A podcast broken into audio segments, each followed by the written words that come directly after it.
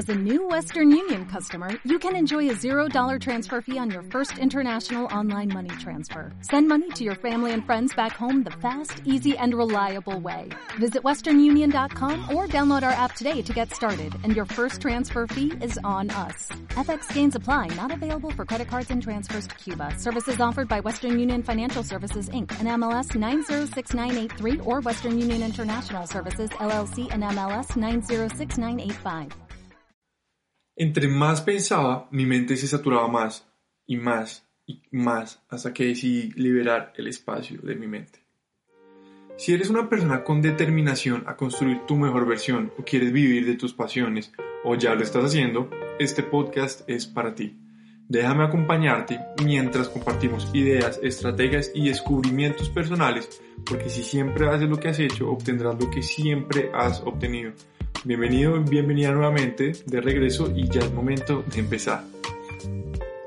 Dato curioso, cuando iba a la mitad de la grabación me di cuenta que no estaba grabando el audio. Ay, Sebastián, qué curioso porque va mucho con el tema del podcast y mucho con el capítulo, el episodio este de, de, de, hoy, que es el episodio número 15, ya vamos 15, técnicamente son 15 semanas en las que he grabado podcast hay unas que estoy atrasado y que las voy a adelantar, pero la explicación del por qué me hizo escribir este podcast, eh, me hizo escribir este episodio. Resulta que yo tengo muchas cosas por hacer, muchísimas cosas por hacer, porque tengo muchos proyectos en mente. Entonces constantemente estoy buscando referencias, estoy aprendiendo, estoy leyendo, estoy tratando de investigar mucho más frente a este tema. Pero me di cuenta que llegué a tener una saturación enorme de información. Y cuando creí que era una saturación de información y logré como eh, organizar toda esa información en distintas herramientas que tengo, me di cuenta que no era solamente eso. No era solamente la información por lo que se me sentía saturado. Ese bloqueo mental que tuve fue algo que fui atando durante mucho tiempo. Imagínate tú coger un nudo y empezar a atar y cada vez más fuerte y mm, fuerte y fuerte y fuerte. Va a llegar un momento donde lo quieres desatar y no va a ser fácil, ¿verdad? Es un nudo en tu zapato que dices, mm, ¿será que lo corto? ¿Será que no vuelvo a usar los zapatos? ¿O qué hago para esto? Y uno tiene que con mucha paciencia irlo desatando. Se puede desatar, pero es mucho más difícil. Eso mismo pasa cuando nosotros nos saturamos mentalmente, emocionalmente y espiritualmente vamos atando un nudo que va a ser más difícil de desatar, pero lo puedes desatar. Esa es la buena noticia.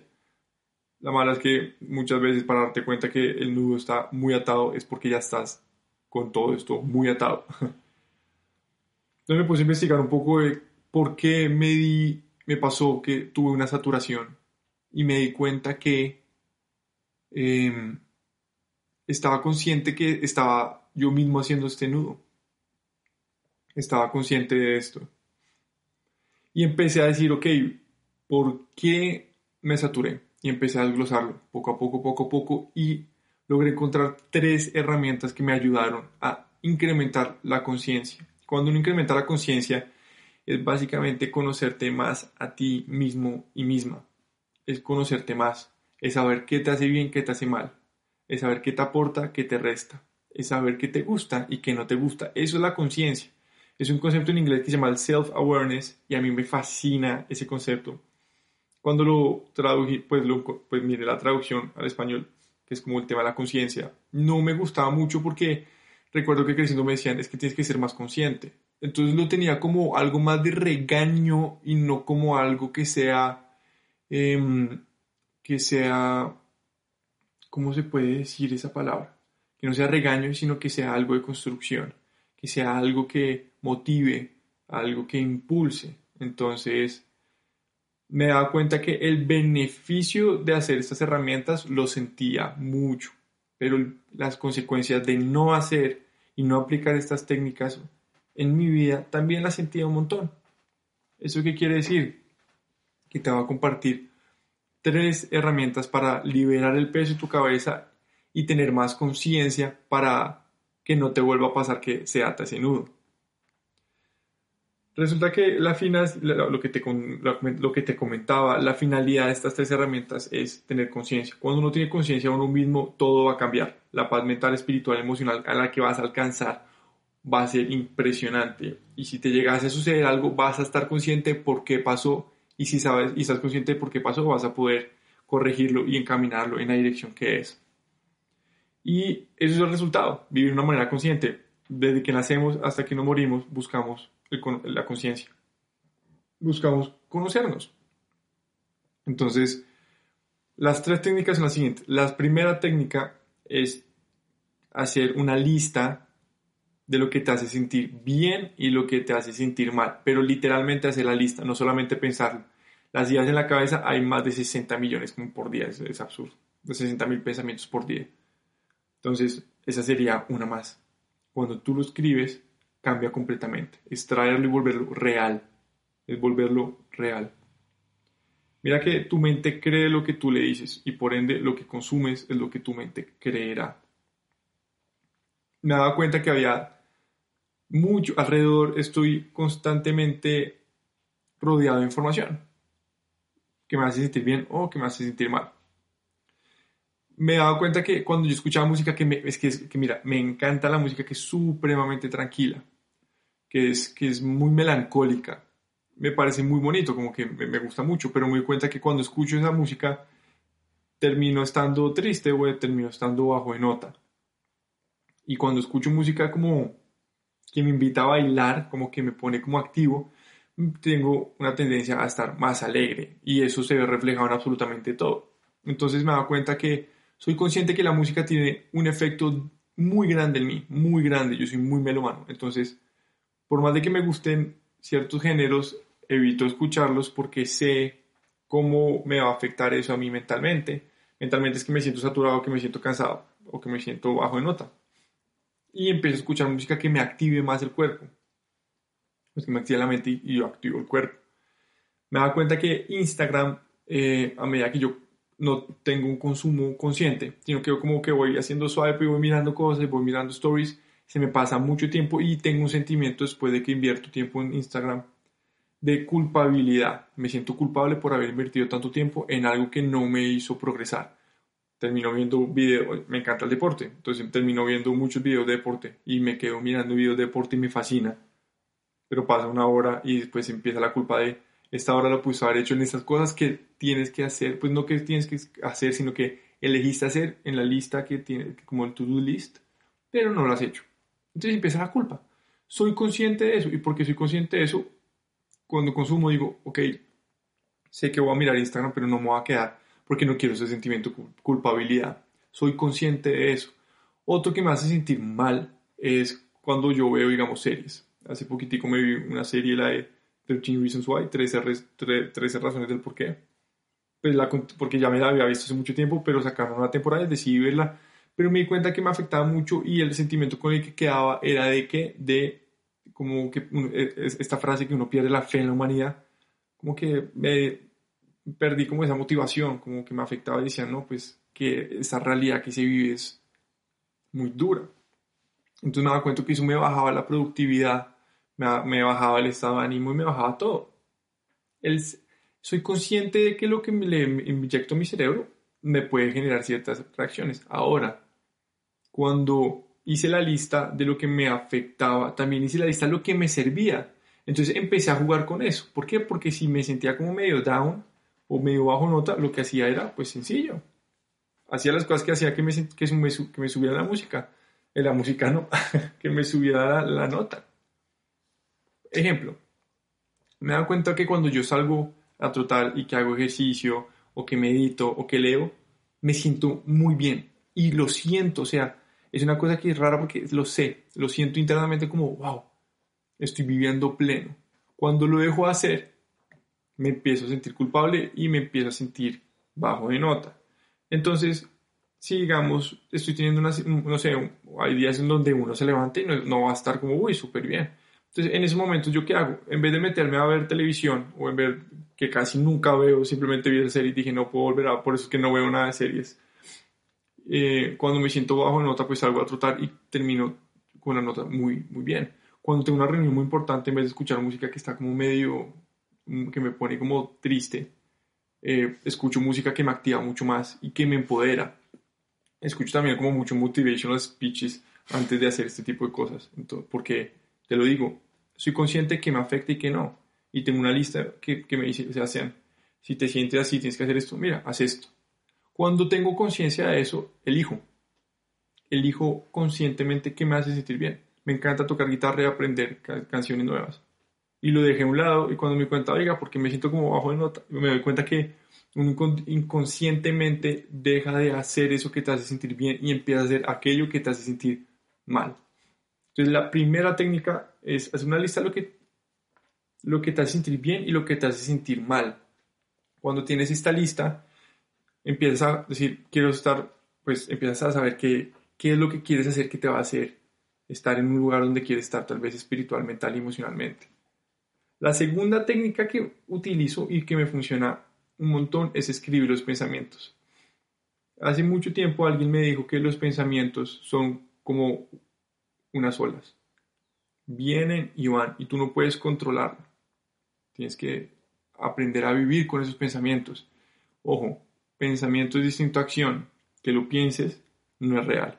Que actúes sí es real. Esa es una gran diferencia.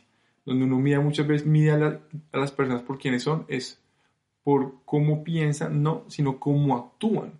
Porque todos tenemos pensamientos que son invasivos. Entonces, algo que empezaba a hacer, si sé, digamos que tengo pensamientos que me gustan mucho. Hay pensamientos donde yo leo algo y digo, ok, quiero interiorizar esto. Quiero interiorizar esto. De hecho, ya tengo el, capítulo, el próximo episodio, el, el guion del próximo episodio, porque es algo que me gustó mucho que leí y lo empecé a interiorizar y empecé a compartirlo y empecé a hacer estrategias para volverlo parte de mí. Y hoy en día es increíble porque lo interiorizo. Entonces, si tú lees algo que te gusta, no simplemente le das un like. ¡Uy, qué chévere! Sino trata de que esa frase o ese pensamiento te acompañe toda una semana. Compártelo con las personas, escríbelo, piensa al respecto, vuelve a leerlo. Y cuando te das cuenta en el transcurso de una semana haciendo eso de manera consciente, vas a volverlo parte de ti. Y va a ser en ti, al igual que cuando tú respiras, que no sabes que estás respirando, pero lo hacer de manera inconsciente. Es un proceso donde yo siempre lo he visto así. Hago las cosas de manera consciente para lograr que, que se lleguen a hacer, como que llegue a la parte inconsciente y después al subconsciente. Es como un proceso de, lo hago de manera consciente para meterlo de manera inconsciente. Como por ejemplo, tratar bien a alguien. Si yo hago eso de manera consciente, en mi inconsciente siempre voy a estar tratando a alguien de manera, de manera amable. Es un proceso que me sirvió mucho para interiorizar. Así es que yo interiorizo, lo paso por esos tres caminos.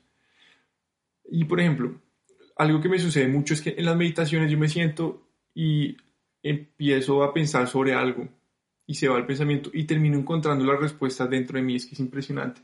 Eso le decía Anthony Robbins y hoy en día lo digo mucho porque lo estoy interiorizando, que es todos somos nuestros, nuestros mejores psicólogos y todas las respuestas están dentro de nosotros. Aquello que tú estás buscando por fuera, probablemente la respuesta esté en tu interior. Eso es increíble y cuando yo medito llego a esa parte interior y encuentro la respuesta de... Me pasa mucho que cuando medito y trabajo alguna idea, eh, la, la veo con tanta claridad que cuando abro los ojos tengo la respuesta a muchas cosas, organización, ideas creativas, todo. Es, es impresionante cuando medito el, el nivel de conciencia al que llego. Pero acaba el catch. Como la segunda herramienta es escribir los pensamientos, siempre tengo conmigo mismo, conmigo mío, conmigo mismo una agenda donde tengo todos estos apuntes que se llaman apuntes de meditación. Y lo que hago es que escribo todo lo que pensé en esas meditaciones y lo empiezo a incorporar de manera consciente. Eso hago después de las meditaciones. De hecho, en mi cuarto tengo un tablero que cuando tengo una idea como, oiga, quiero crear un contenido sobre esto, lo escribo. De hecho, está ahí atrás. Porque iba atrás, porque estoy grabando video en este momento, porque ya lo estoy subiendo como a YouTube, que es como medio podcast, video donde me pueden ver hablando y cometiendo mis errores y haciendo caras. Pero entonces en la parte de atrás tengo el cuaderno, eh, tengo un tablero donde escribo las ideas que quiero desarrollar de contenido. De, porque digo, sí, digo, ay, me va no sé, yo sé qué te ha pasado que tú dices, voy a escribir, voy a hacer esto después. Pero como no lo escribes, se te completamente hasta enviar un correo. De hecho, hace ayer tuve una conversación con una amiga que me hablaba de eso. Me decía, vi el correo, dije, lo voy a responder después, pero se le pasó. Y no lo escribió. Y eso tuvo unas consecuencias. ¿Por qué pasó esto? Porque en la, ¿qué pasa si esa persona hubiese escrito esto, como tengo que responder este correo? Lo hubiera respondido. Porque lo, no lo deja en su pensamiento, desconfía de tus pensamientos. Consejo, desconfía de tus pensamientos. Entonces, y nunca confíes en, ah, yo me acuerdo después, es mejor escribirlo. Y lo escribe, pues se va a acordar que lo tiene que responder. Y no tiene esta mala pasada. Algo que también tengo, porque es que te lo digo, estoy obsesionado con escribir mis pensamientos. Tengo este, el, tablero que te comentaba, tengo el cuaderno donde escribo. ¿Qué pasa si no tengo eso? Que siempre tengo a la mano. Mi celular. Y si tú ves mis, notas, yo tengo demasiadas notas de pensamientos, de guiones, de podcast, del trabajo, de cada fa, de todo. O sea, porque cada vez que tengo una idea voy y la escribo. Porque si no la escribo, desaparece. Las ideas que vienen a ti, que vienen de la nada, se van y te dejan de nuevo en la nada. Entonces, si viene la idea, escríbelo. Hay personas que dicen que se están acostando a dormir por fin y les viene una muy buena idea. Y dicen como, me tengo que levantar a escribirlo. Eso le decía Ed Maverick, que es un artista mexicano que estoy escuchando, con el que estoy fascinado con su música. Y me aprendí por completo una canción de él y obsesionado. Y el man decía que muchas veces cuando se va a dormir es como, ya por fin descansar. Y se le viene a la, cabeza una idea muy buena, una canción, dice, me levanto y la escribo, porque si no la escribo, se va. Si las personas hacen eso y tienen un alcance a nivel profesional personal muy grande, ¿qué pasa si tú empiezas a escribir tus pensamientos? ¿No estarías dispuesto o dispuesta a este cambio tan increíble de transformación? Y la tercera técnica que utilizo es que mantengo mi mente en constante aprendizaje. Eso es muy bueno, es estimular como el músculo y es decir, ok, vamos a hacer más, vamos a aprender más y se va expandiendo. Si no lo hago, se contrae. Entonces, constantemente le estoy dando información de la que puedo aprender de estando masterclasses, desde conversaciones. Entonces, por ejemplo, el día ayer estuve con un amigo que se llama Diego, estuve toda la mañana hablando con él y con María, que es otra amiga, sobre muchos temas y fue una conversación, no sé por qué las mejores conversaciones se dan en la cocina. La cocina son las mejor, es el mejor lugar para tener las conversaciones más trascendentales que existen. Y estábamos hablando de cosas como el tema del Tíbet, como los monjes del Tíbet. Y fue increíble el, aprendizaje que, que, Diego me dio. Me está picando muchísimo la nariz. Perdón. Y hablábamos y lo escuché un montón y me sirvió todo lo que decía. Decía, esta información es increíble. Después pasamos a hablar de temas como el feminismo y de lo que resalto mucho de esa conversación es que me, dijo, me dijeron que el, el, el, el tema no es el feminismo o el machismo, sino categorizarlo. Entonces, él me dijo de una cosa que se llama, y esta palabra es muy rara y sigo pensando que es rara, que es el igualismo. Que el igualismo no es pensar hacia el lado femenino o hacia el lado masculino, sino la parte de la igualdad. Que el error está en los conceptos. Eso fue por una conversación que tuvimos. Entonces, estimulo constantemente mi pensamiento. También hablamos de cómo la historia afecta el hoy en día y los comportamientos culturales, sociales y económicos. Son temas que me encantan y uno puede dibujar mucho. Vean, terminamos hablando de experiencias de cuando yo vivía en Australia. Diego me terminó hablando de un montón de, de, de una serie que se, vio, que se vio, que se llamaba Avatar. O sea, el constante aprendizaje son estas conversaciones que a mí me nutrieron un montón, al igual que leo, pero si has escuchado este podcast antes, sabes que hablo mucho de lectura y de videos y clases que, que tomo. De cuando digo clases, son clases virtuales. Yo ya me gradué de la universidad hace un tiempo. Y me pasó otra conversación que fue increíble, que fue con, con Daniela Patria, que es una gran amiga, de la, o sea, que yo admiro mucho a nivel profesional y me ha enseñado un montón. Y duramos tres horas hablando cuando nos dimos cuenta que se pasó la hora. Seguíamos hablando y podemos seguir hablando como 20 horas. Eso es muy bueno porque en constante, estoy en constante aprendizaje. Y cuando compartes tu aprendizaje con alguien más, esa persona también tendrá muchos años de aprendizaje que tú nunca tuviste. Tú tuviste 25, 30, 22 años siendo tú, pero otra persona que lleva la misma cantidad de tiempo siendo ellos. Es un aprendizaje muy distinto.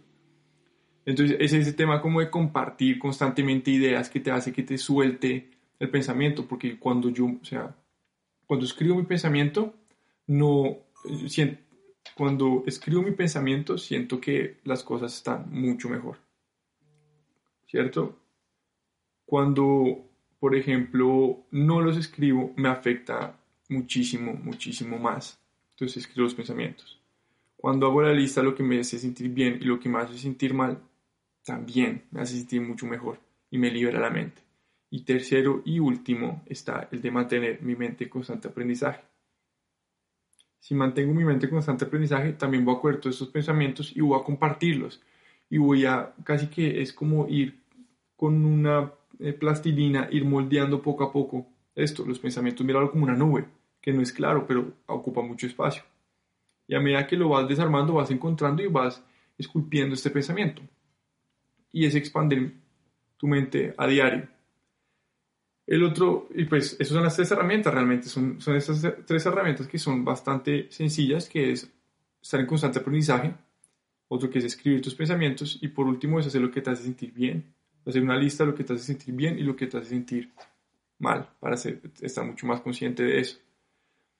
¿Cuál es el fin, la finalidad de todo esto? Te comentaba que era tener más conciencia de ti. Es tu mejor descubrimiento, es tu mejor proyecto, tener conciencia de ti. Y eso incrementa lo, lo que es tu vida plena y es vivir en paz. Para mí es un beneficio que vale la pena trabajar e intentarlo. Es lo que puede pasar si lo intentas. Que vas a saber que te va a funcionar un montón. Sí, eso puede ser lo peor. Técnicamente no está malo. Te quiero dejar una frase y es, ocúpate en vez de preocuparte.